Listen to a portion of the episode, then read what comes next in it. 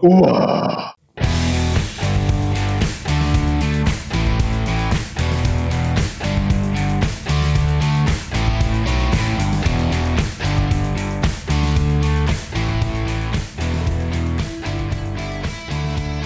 Этот фильм нуждался в том, чтобы произошел таки кроссовер сухого, сухих подкастов и подкаста Максима Шадова, поэтому мы его, собственно, делаем. Это 35-й выпуск подкаста Максима Шадова. И какой выпуск сухих подкастов? 14-й вроде, да? По-моему, 14-й. Здравствуйте, здравствуйте. Да, Привет, привет, Максим. Никита. Да, да. э, мы говорим сегодня, естественно, о лучшем фильме года. Вернее, мы его так заявили, но и по ходу этого подкаста мы действительно узнаем, лучше ли это фильм года. Это, естественно, «Форсаж» представляет Мгм. Естественно, это «Форсаж» представляет Хоббс и Шоу. Э, Скала, Джейсон Стэтхэм, режиссер Дэвид Лич. И я, собственно, предлагаю с него и начать, потому что очень интересно у него такая вот дорожка была, потому что чувак работал всю жизнь э, каскадером. Сначала просто каскадером, потом он был координатором, в принципе, специ... вот не спецэффектов, а, собственно, трюков вот этого всего. Он работал там на «Матрице», он делал кучу фильмов с Вачовски, в принципе. Советую знакомиться с его какой-то фильмографией именно стантмена. И вот в 2000, каком, получается, 16 или, по-моему, 14 году он сделал э, вместе со своим напарником Чадом Стахельски, они вместе сделали Джона Уика. После чего у него была «Взрывная блондинка», «Дэдпул 2», и это все приходит к его четвертому фильму, собственно, «Форсаж, Хопс и Шоу». У меня, в принципе, к нему каких-то в плане экшена никогда не было вопросов, и заранее забегу, потому что я думаю, что мы детально нырнем в экшен еще чуть позже, но у меня как бы по, по экшену вопросов к нему нет, но мне кажется, он немножечко вот тематически этот фильм немножко не с той стороны зашел, потому что как бы франшиза Форса- Форсаж у нас о чем? Она у нас как бы о семье, что семья это самое важное, мы так все любим семью. Этот фильм почему-то вспоминает о том, что он любит семью в начале третьего акта. Потому что все до этого это просто было э, как бы вот, двое людей, то есть это такая была бади-коп комедия, а в конце второго, э, в конце второго, начале третьего акта они решили внезапно вспомнить, что вот семейные ценности. Даже несмотря на то, что герои Стэтхэма и Ванесса Кирби брат и сестра, они, по сути, это так очень мягенько затрагивали в начале и очень глубоко в это нырнули именно во второй части фильма. Что ты можешь сказать вот конкретно по темам этого фильма? То есть вот э, ты считаешь, реализовал ли фильм какой-то свой потенциал и нужно ли ему вообще реализовывать было именно этот потенциал? Мне кажется, он, э, как бы так сказать, мягко, он э, должен был не свой потенциал реализовывать, а потенциал всей франшизы, потому что это первый спин Форсажа, со- соответственно, перед ним стоит особо ответственная задача, как бы увести в сторону немножко, но при этом, чтобы зрители, которые пошли на фильм под названием «Форсаж, Хопс и Шоу», поняли, что они пришли на «Форсаж, Хопс и Шоу», поэтому своего собственного у него в принципе ничего быть не могло. Я не понимаю немного темы, которые заявлял этот фильм. Разумеется, исходя из названия, исходя из такого пролога, это должен был быть именно боди-муви, но это как-то очень странно акцентировалось. Ну вот Я смотри, я, в принципе, знаю, как в-. У этого жанра сейчас, в принципе, такой небольшой кризис, потому что либо не выходит ничего в этом жанре, либо выходит что-то типа Стюбера, который я критиковал буквально пару недель назад. И вот, э, собственно, две недели назад я его критиковал, и сейчас выходит этот фильм. Мне кажется, что этот фильм лучше, чем Стюбер в плане, даже в плане, э, хотя бы в плане экшена. Но и с точки зрения даже химии между дву- двумя вот этими, собственно, нашими бодикопами, потому что там все же был один такой прям экшен-экшен чувак, Батиста, да, и был один такой более, который как комик-релив. Здесь они оба работают в, в обоих амплуа, но при этом у них есть свои отличия. Поэтому, мне кажется, это чуть ли не самая сильная сторона, это именно их химия между собой, Да, да, их да. взаиморабота, и когда они были на этом сконцентрированы, то есть это в первые два акта, они были очень успешно, очень удачно это э, реализовывали. И, в принципе, работа между собой Скалы и Стэтхэма, было понятно, что они хорошо вместе смотрятся на экране еще по седьмой части «Форсажа».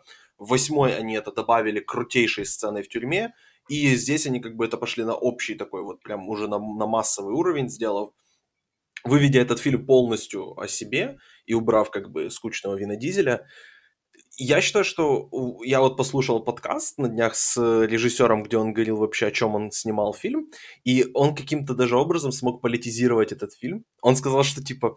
Серьезно? Он сказал, короче, как, что типа этот фильм о том, что э, вот эта вот фраза, которая еще даже в трейлере была, что типа мир на кону, а вы двое не можете между собой по договориться.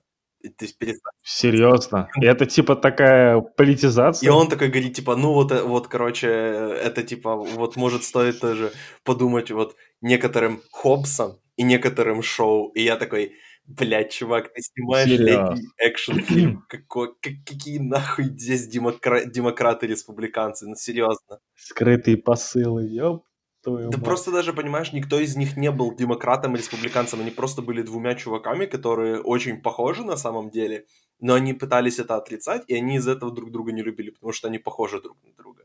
И типа... Вот именно, это клише, которому миллиард лет. Два одинаковых чувака, которые плюс-минус одинаковые, но при этом из-за именно этой причины они не, не, не хотят это признавать, и поэтому получается интересно и смешно. Ну да, то есть, э, но при этом оно, а, это работало. И вот до тех пор, пока я не послушал, как этот чувак начал политизировать свой же фильм, я, я вообще этого не видел ни в самом фильме, ни как-то даже ни заявления, ни, ни реализации. Да я тебе так скажу. Я тебе могу объяснить, почему это так получилось, потому что когда человек снимает развлекательный летний экшн-фильм, с ним вообще разговаривать не надо. У него нету никаких целей, кроме того, чтобы снять коммерчески успешный развлекательный экшн-фильм. То есть это не режиссер, с которым надо поговорить про его фильм. Тут не ну, о чем говорить. Да, в, при, в принципе, да. Давай тогда детальнее, в принципе, о Скале и Стэтхэме. Давай, давай. Я считаю, что в плане, э, в плане какой-то именно работы между экшн-сценами они оба свой потенциал реализовали отлично. В плане работы в самих экшн-сценах, мне кажется, что мне, мне как-то чего-то не хватило. Я не знаю даже чего, я не могу конкретно вот назвать что-то, но вот даже прочитав статью о том, э, прочитав статью о том, что они оба, получается, пропис... у них в контракте прописано, что они не могут проиграть драку друг другу, и, и, и в этом фильме, походу, они просто как бы дрались между собой сквозь Идриса Эльбу, как бы, поэтому как-то не было каких-то ставок даже, несмотря на то, что как бы, да, там фильм фильм заявляется, что типа вот о судьбе мира. Поэтому. Ну, с... да, вот всегда, когда идет какая-то экшн-сцена, особенно затяжная, я все время, ну, так как у меня за спиной все предыдущие фильмы «Форсажа», я знаю этих людей в этих образах, я постоянно ждал, что, ну, вот сейчас же должно что-то прям э, резко взорвать, что-то, какое-то событие должно произойти, чтобы стало прям еще сильнее угара, но постоянно не происходило. И почему-то я ждал этого именно от, от Хопса, потому что он в каждом фильме что-то такое типа показывает, что у него есть еще какой-то биган, что у всех там какие-то мощные штуки, а у него всегда найдется что-то еще мощнее, поэтому он вообще такой крутой. Мне постоянно вот чего-то не хватало. Да, как бы не, неплохая экшн-сцена, да, мне интересно наблюдать, но я всегда жду, что мне покажут что-то больше, потому что с каждым годом все больше выходит фильмов, э, которые открывают какие-то новые развлекательные франшизы с такими экшн-сценами. И постоянно я вижу подтверждение тому, что то, что раньше было у «Форсажа», сейчас э, королями в этих моментах являются какие-то другие истории, другие миры. Мне постоянно чего-то вот не хватало даже в экшене. Вроде как бы хорошо, но что-то мне как будто не додали. Такое странное ощущение. Э, я, я, да, я, я согласен. Я вот даже скажу, что мне было именно в плане экшн-сцен, мне было намного интереснее наблюдать и за Идрисом Эльбой, который играет здесь злодея, и за Ванессой Кирби, которая играет сестру э, Декарда Шоу они... Склонен согласиться, пожалуйста. Да, но как, как бы я заметил на самом деле такой э, паттерн, возможно, для кого-то это будет спойлер, но мне кажется, что это не спойлер. Сколько раз в этом фильме Эльба брал в заложники эту Хэтти, собственно, сестру Люк, э, Декарда Шоу? По-моему, раза три точно. Я ближе к концу второго акта и немножко запутался в, э, как сказать, в причинах следственной связи, как бы они идут э, персонажи идут куда-то по своей воле, по своему плану, а потом оказывается, что им нужно резко оттуда сбегать. И я начинаю теряться в том, кто вообще это задумал, кому это надо было и в какой они ситуации на самом деле. Сюжет? Это такие качели, mm-hmm. что я уже терял нить повествования, кто что сейчас заинтересован сделано, ради чего они тут находятся. Давай тогда поговорим о сюжете фильма. Здесь, в принципе, разговаривать так-то особо не о чем, потому что это сюжет, э, этот фильм уже выходил, он вышел 19 лет назад, и он назывался «Миссия невыполнима 2». Это тупо тот же сюжет абсолютно. Да. Просто, mm-hmm. просто как бы точка в точку, только там был Том Круз и... А и там было больше чувств. Нет, я не согласен, как бы там было, это, в принципе, худший фильм франшизы «Миссия невыполнима 2», и, не знаю, химия у Тэнди Ньютон и Тома Круза было очень мало, мне кажется, еще меньше, чем их было у Скалы и Ванессы Кирби, я ни на секунду не поверил им, что они могут быть вообще вместе и что они могут вместе работать. Вот, вот здесь они ты, ты сейчас про скалу и Да, да, да. Я вообще, про... то есть я не верил Тому Крузу и Тэнди Ньютона не верил тем более. Здесь я не верил вот чуть-чуть меньше, но тоже как бы вот эта сцена, когда они во время э, второго акта, когда вот это где-то там в Украине, в России, вот это они Чернобыль решили свой переснять, тоже гениальное решение, конечно, когда у вас водородная бомба Ой. взрывается вот так вот, знаешь, как будто по очереди ящички взрывает. Это безумно. Слушай, мне так дико доставило, когда показали Э, локацию с надписью «Припять», я вижу, что стоят просто абсолютно дефолтные вот эти голливудские декорации, которые строятся за 4 часа декораторами, просто какие-то дефолтные вот эти вот нагромождения. Это вообще ни, ни под какой дом не может походить, ни под какую вообще временную историю, ни под какую локацию. Зато потом мне показали буханку, и я понял, о, Это так накидали, на, накидали реально для таких, для рандомных американцев, которые увидят такие, а, Раша, понятно. Вот, поэтому... Но после просмотра по Чернобыля... да, по химии, ну вообще никакой химии я не увидел. Ну вот это вот, я, и вот эта сцена, как бы, когда они и, и пытаются, Скала и Стэтхэм пытаются спасти Ванессу Кирби с этой э, станции, и, получается, Скала едет вот в грузовичке, и она перепрыгивает с машины Стэтхэма к нему в грузовичок, и она оказывается у него на коленях. Mm-hmm. Я такой, а, вы, вы вот это делаете, серьезно, я думал, вы только на это намекать будете, потому что я вообще ничего не увидел, как бы, поэтому никакой... Э, как-то... Тут мне, кстати, тоже чего-то не хотело, потому что всегда, когда в кино показывают такой треугольник типа брат, сестра и какой-то альфач, всегда по мере того, как альфач и сестра сближаются, постоянно есть моменты, когда брат все больше, больше, больше, больше прошаривает тему и все больше, больше у него выяснение отношений. Выяснение отношений было ровно полтора раза в фильме. Я ждал как минимум еще один раз после того, как они максимально сблизились, чтобы как-то сакцентировать внимание, но нет, как бы все хорошо, окей. Видимо, этот брат в лице Декарта Шоу уже как-то все понял, согласился, и, но это все было за кадром. Прекрасно. Ну да, мы детальнее, мне кажется, у меня еще есть претензия к этому, но это уже в спойлерах третьего акта. Я хотел бы его обсудить детальнее, но это чуть чуть позже в подкасте, где мы обсудим это, еще там определенные появления некоторых персонажей, но это, это уже в, в, больше, больше к концу.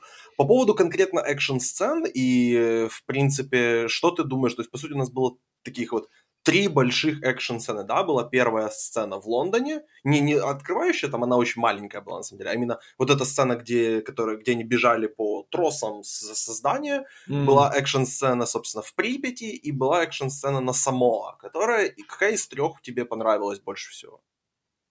Mm. Давай так, которая да, тебе, пожалуй, какая я... тебе понравилась меньше всего? Может, тебе так будет проще зайти? Меньше всего, наверное, Наверное, с тросами. Серьезно? Мне она показалась забавной. Она была просто очень тупой, и Скала умер трижды в, в, во время этой сцены, но, но она была очень забавная. Не знаю, мне было весело во время нее. Я просто в трейлере уже все увидел, и мне ничего нового не показали, как бы, ладно. Я, к счастью, последний трейлер не смотрел, но это был еще в одном из первых так трейлеров, я... да, поэтому... Да, я, его... я еще из первого. Я уже так отдаленно, в принципе, помнил, что там конкретно было, но да, они в основном эту сцену показали в трейлерах.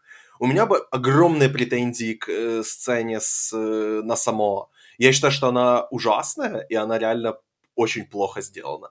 Даже не в плане логики, то есть не в плане того, что... Ладно, давайте вот, в принципе, с этого момента мы начнем спойлеры, потому что я конкретно хочу разобрать экшн-сцену на само и сказать, почему именно она плохая, поэтому вот, наверное, с этого момента мы начнем спойлерить. Значит, экшн-сцена.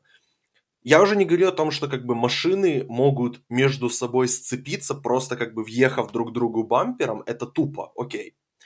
Я не говорю даже о том, что машины могут, четыре машины могут на себе удержать подбитый вертолет. Это я даже не думаю, что это прям, прям уж так тупо, это я кое-как еще могу в это поверить. Нас к этому готовили, нас к этому ну, готовили. Да, Давай как бы, так. да, машины прыгали между небоскребами, и скала, знаешь... Да, нас в трейлере к этому готовили. Ну, и Нам показали, да. будет эта сцена, была эта сцена. Готовьтесь, ребят. Успокойтесь заранее, за полгода, и готовьтесь. Мы, окей, хорошо, давай. И, ну, окей, и хорошо, и то есть я, я это все принимаю, но то, что Скала одной рукой удержал вертолет, да, это было в трейлере, и это в трейлере было тупо. Но здесь то, что он держал его так долго, то есть он там, по-моему, секунд 10 точно его держал, это было Они очень даже попытались глупо. как-то они даже попытались как-то это максимально ужать, чтобы вроде бы не перегнуть палку, потому что он вроде бы и держит, а потом он резко обратно накручивает цепь на, на вот эту херню. Вроде они даже попытались показать, типа, мы не хотим перегибать палку, типа, такого ничего нет.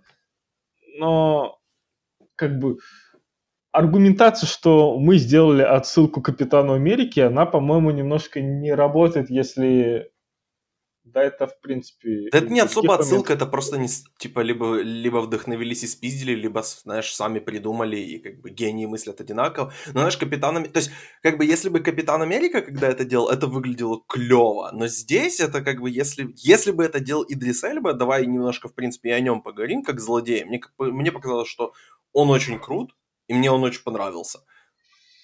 И типа, если бы он это делал, потому что он по сюжету, да, там генетически как-то там модифицированный, черный Супермен, по сути, как его называют. Да к нему это никаких вопросов по способности. Да, ну так если бы он это делал, это было бы логичнее. Но Скала это же просто чувак, который там служил где-то в войсках, и он просто работает, он мент простой. Как бы он... Боже, ну логику понятно, что нужно отбрасывать, когда мы говорим о «Форсаже», в принципе, об этой франшизе, конкретно об этом фильме, но вот конкретно этот момент меня... Знаешь, в чем здесь оказалась проблема? Давай. Здесь проблема оказалась в том, что когда я готовился к фильму, когда я проникся трейлером, я был готов к этому, я ожидал именно вот это во всем фильме, но когда я посмотрел фильм, эти тезисы никак не подтверждались, не дублировались, и сумасшедших моментов практически не было. А когда мне показывают этот момент с цепью, я не готов к нему, потому что фильм никак меня не готовит к этому, что такое может быть. В фильме такого сюра практически не было. И тут нам его показывают, и я к нему не готов. Меня готовили, но я оказался не готов. Да. Фильм так сработал. Да, я, я, я согласен, но в принципе, вот еще какие у меня претензии по сцене в само. Значит, в принципе, то есть их повод туда прилететь, то, что он говорит, мой брат это лучший механик, которого я знаю. Брат чинит а. тачки, и ему привозят чинить штуку, которая умеет сортировать кровь и вирус. Это логика еще с, с этого. Где же это видел? В «Карателе» это видел? В «Карателе» от Netflix, когда, ну, я рукастый мужик, я тебе могу фару заменить, я еще могу этот. Да я вообще все что угодно могу починить и сделать. Ни хрена себе какой чувак полезный. Ну да, такой чисто мага... То же самое. Человек Магафин, в принципе. Он делает для сюжета то, что, им, то, что сюжет от него требует, поэтому... И человек, я же программист. Вот. Ты же программист, а сделай мне эту штуку. Офигенно, мне понравилось. Ну, да, ну... С, Такая сам, тупость. Сам сетап с, с вот этим с вз, взломом оружия через перчатку, и то, что типа солдаты не могли стрелять, и они сами, то есть, не знали, сколько они Ох, не смогут бля. стрелять. Это было прикольно, мне это понравилось. Мне это не понравилось, потому что слишком много вот таких бесполезных эм, условностей, которые зачем-то сделаны. Типа, почему вы не могли использовать нормальное оружие, или почему вы не могли как-то свою систему доработать, если у вас лучшие технологии в мире, как нам заявили? Почему ваше оружие, почему вы не управляете вашим оружием, а какие-то условности? Ну да, ну может быть. Ну, не знаю, вот то, что они, в принципе, решили разнообразить, то, что у нас была первая сцена, это такая вот, она странная с точки зрения географии. Вторая сцена такая классическая экшн-сцена с погоней и со стрельбой. А здесь они как-то разнообразили, сделали ее, знаешь, более как бы культурно, вот этой разно, культурно разнообразной. Вот, в принципе. Кстати, о культурном разнообразии. Давай скажем пару слов про Романа Рейнса. О, ну, тут, здесь у меня есть что сказать. Серьезно? Мне на самом деле нечего сказать, потому что я могу сказать только то, я что... Я один момент могу. Ну хорошо, я вот по нему буквально три момента. Значит, первое, он не сказал у него ни одной реплики в фильме. Это интересное решение. Мне, мне интересно, были ли у него реплики, и он их вырезали, и он с ними просто не справился, или его реально ввели просто для того, чтобы он был какой-то такой физической, как бы, как бы presence, я не знаю, как это сказать, то есть, что он как бы просто вы, круто выглядел, и он пару крутых приемчиков привел, провел. Кстати, о приемчиках. Второй момент. Он сделал гарпун. Он сделал гарпун. Это супер классно. Гарпун Романа Рейнс один из лучших в рестлинге, поэтому мне очень нравится, что ему дали в этом фильме сделать гарпун. Я люблю, он не только сделал гарпун, он не только сделал гарпун, он еще сделал вот это свое, а вот это... свой рык свой. Да, это... И, это... по-моему, Рок сделал вместе с ним это. Да, да, да. Это, это было классно, мне это понравилось. И третье, эм, ну вот как ты считаешь, вот по этому фильму, то есть если там сравнивать, допустим, с тем же Скалой, и он был королем Скорпиона во второй мумии, как вот это его дебютный Кому? вход в кино. То есть у него... Ты видишь какой-то вообще потенциал у Рейнса в будущем, как бы, быть там начиная? То есть вот сейчас он просто как там, знаешь, третьестепенный персонаж, потом его переведут на роль какой-то там шестерки, где он просто, опять же, будет как-то что-то руками бить, ну, как Батиста был в, в «Спектре». Э, то есть есть ли какой-то потенциал у Рейнса, ты видишь вообще? Да, да, это даже не вход в кино, его просто, как ты сказал, его просто ради декорации использовали. Вот, серьезно, главная моя мысль по, по Роману, которую я заметил и постоянно, каждый кадр я ее смаковал, Романа пихали в каждый кадр, куда могли его впихнуть в локации само, в каждый. Если показывают братьев, то обязательно нужно где-то на фоне показать Романа. И вот я дико проорал со сцены, когда нам показывают подготовку братьев, как они в этой э, в, в Хопс Кастомс, как они там что-то делают. Просто сцена, когда Роман подходит и передвигает две железки. Да. Это так, он просто подошел, чтобы передвинуть две железки, блядь. А, Ромашка Рейнс.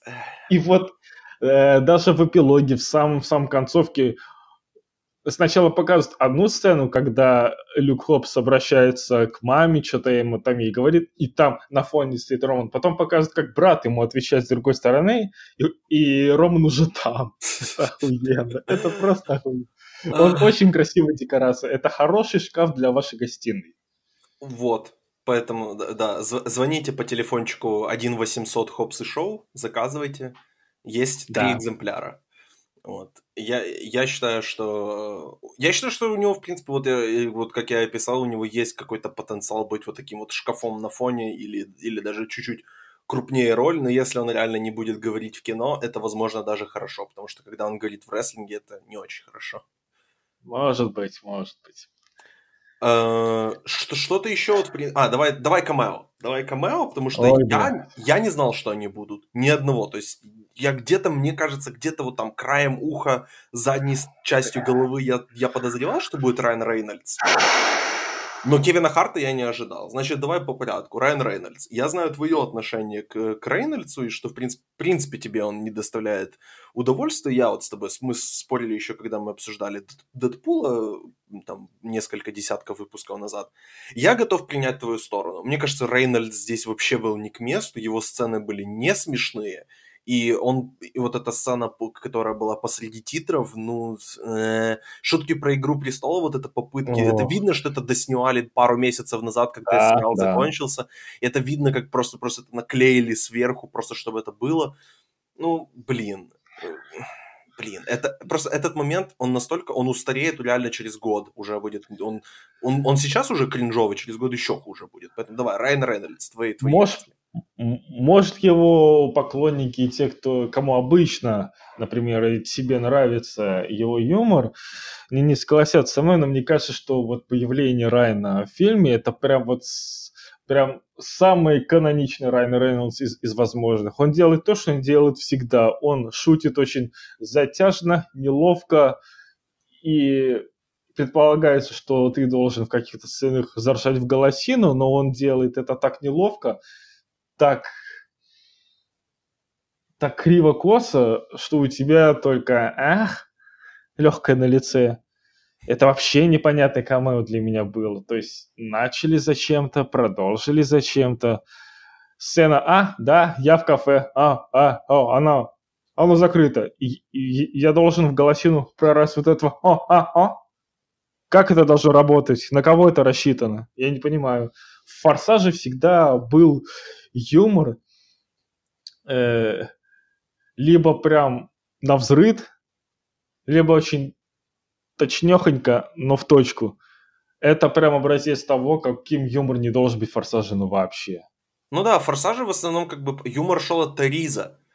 Да. И, и, и как бы, ну, с появлением вот с, с, Скала первые, вот первые два фильма он еще так, так иногда юморил, но не особо. С появлением Стэтхэма они, по сути, взяли главные на себя роли юмористов, поэтому я не понимаю вообще, зачем нужен был Райан Рейнольдс, просто кроме того, что, типа, они с режиссером подружились на съемках Дэдпула 2, это единственная вообще причина, которую я могу найти для его появления то есть я фанат его юмора, я фанат вот этого стиля его подачи, как, который он использовал в том же Дэдпуле, но здесь это было, во-первых, не к месту, во-вторых, это уже просто перестает быть смешным. Он действительно делает то же самое, что он делал раньше. Кевин Харт, он тоже делает то, что он делал раньше, но мне, если честно, Кевин Харт зашел намного больше. Во-первых, я действительно удивился его появлению, и его первая сцена вот в самолете смешная, а потом, когда уже ему звонили, это уже было не так смешно. Но mm-hmm. вот первая его сцена в самолете мне понравилась. Она как-то внезапно разбавила, э, то есть вот этот спор между Скалой и Стэтхэмом, который окей, окей, окей, окей, это идет, идет, идет, идет, и потом внезапно появляется Харт, он, он динамично разбавляет эту сцену, переводит внимание на себя, и как бы понятно, да, там шутки о том, что Кевин Харт маленький, окей, ну, не знаю. Это, кстати, к, к тому же вопросу про химию между, между Скалой и с Джейсоном Стэтомом. Это вот как если вы сомневаетесь там, какая вот между ними химия, вам вкидывают э, человека, с которым у скалы точно есть своя химия. Да. Э, э, типа, если вы с вот этой парой не очень так и довольны, вот вам точно устоявшуюся, гарантированная хорошая комедийная пара. Мне кажется, Скайли бросили всех партнеров, которых можно. Ну да, это, и вот, это их третий совместный фильм, у них в конце года выйдет четвертый совместный фильм, это, собственно, Джуманджи 2. Э, я доволен, я, мне, мне нравится их, их пара, они были забавные в фильме Central Intelligence, э, в Джуманджи, естественно, они были тоже забавные, поэтому я надеюсь, что они продолжат вместе работать. Мне нравится. У тебя еще какие-то есть мысли по этому фильму? Может, что добавить хочешь? В принципе, какие-то... Смотри, сначала я продолжу мысль с вот этими камео. Когда mm-hmm. я увидел сначала Рейнольдса, потом увидел Харт, я подумал, они решили вкинуть всех наиболее харизматичных любимых актеров для публики, и после этого я начал ждать, они вкинут ли они сейчас Киану Ривза внезапно куда-нибудь в сцену какую-нибудь. Это было бы вполне ожидаемо. Я к этому уже готовился. Может быть, даже было бы прям пиково, если бы нам показали Киану. Ну,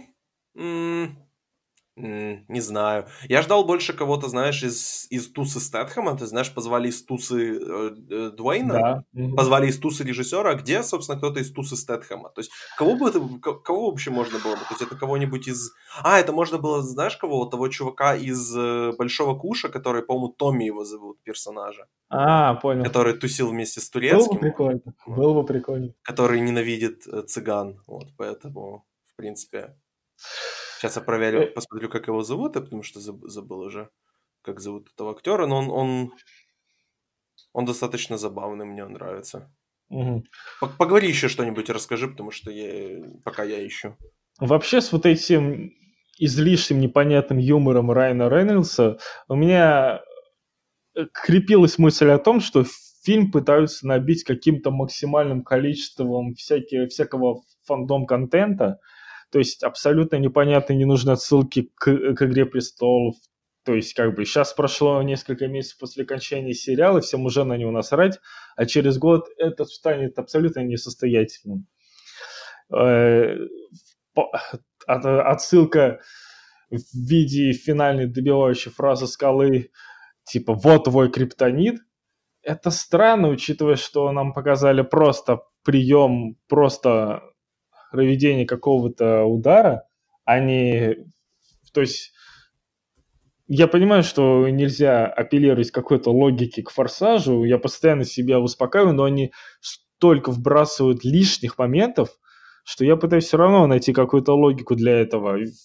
Криптонит это, по сути, какая-то штука, которая производит постоянно негативное влияние на, на персонажа. А здесь эта фраза была применена исключительно ради броска. И вот это все непонятные фразы с непонятными отсылками, с непонятным юмором непонятных людей, которые в этом фильме просто не нужны. По поводу Криптонита, как по мне, ну, типа, э, этот, этот фильм пытается быть, знаешь, таким экшеном 80-х, 90-х, и поэтому тебе нужны вот такие вот астоловисты бейбы. А это знаешь, не поэтому... так. Мне кажется, он просто пытается сейчас, э, в эпоху, когда слишком много миров поп-культуры начали развиваться самостоятельно, они пытаются захватить, э, как сказать, не чувственно, а, наверное, подсознательно слишком много аудиторий. Они пытаются а... и там показать, «Эй, чуваки, мы на вашей волне, а? Как дела, детишки?» Это и... да, вот это вот Стив Бушеми со скейтбордом, да. который говорит «What's up, fellow kids?» Вот это, Еще да. у меня появилось странное ощущение касательно к скале, что создается впечатление, что его пик сходит, что пик его популярности, когда он брал самые сочные, самые лучшие роли, смотрелся в них замечательно, идет немного на убыль. Да, он, его, его момент заканчивается. Мне кажется, в прошлом году это стало очевидно, когда его два больших фильма провалились. Это угу. «Небоскреб» и «Рэмпейдж». Они оба угу были разочарованием в бокс-офисе, потому что, ну, потому что это были, во-первых, не очень хорошие фильмы, во-вторых, действительно момент скалы просто подходит к концу, и вот у него, мне кажется, этот фильм будет безумно успешным, но это не за счет того, что это он, это за счет франшизы. И посмотрим на самом деле, как, провед... как покажет себя Джуманджи, потому что Джуманджи во многом сработал как раз на том, что да, это знакомая франшиза, но к тому, что, к тому, что это был тоже очень хороший фильм. И «Скала» действительно там был хорош, и он смотрелся свежо. Поэтому посмотрим, что, что покажет из себя Джуманджи 2, и тогда можно будет с уверенностью говорить, закончился ли момент Джонсона или нет. По актерам вообще, я бы сказал, по исполнителям главных ролей, ну, больше всего мне понравился в фильме «Джейсон». Стейтем, мне кажется, в, в этом фильме наиболее всего похож именно на интересного актера. Ни Кирби, ни Эльба, ни Скала, тем более. Именно Стейтем создавал для меня основной интерес к человеку на экране. Вот за ним следить было как-то интересно, приятно. Он меня даже развлекал больше всех. Скала ему в этом помогал, а все остальные никакой роли особо даже не играли. Ну, я не соглашусь. Мне кажется, Эльба пришел реально отрабатывать свой чек просто, и он, и он как по мне, отработал его нормально. Он старался, но он не, там, не показывал, не пытался показать какую-то оскароносную, естественно, игру.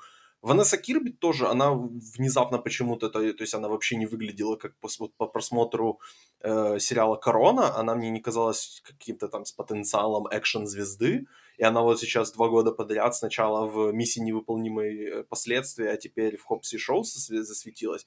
И мне было бы интересно, на самом деле, посмотреть на, какую-то, э, там, на какой-то экшен-фильм, где она бы сыграла главную роль. Потому что у нее ж, вот что-то цепляет. Не знаю, мне, мне, она, мне она понравилась. Ванесса в миссии была прекрасна.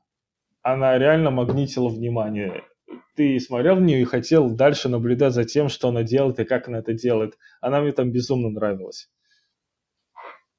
Кстати, говоря про чеки Идриса Эльбы, ты в курсе истории, которую он рассказал по кошкам? Нет?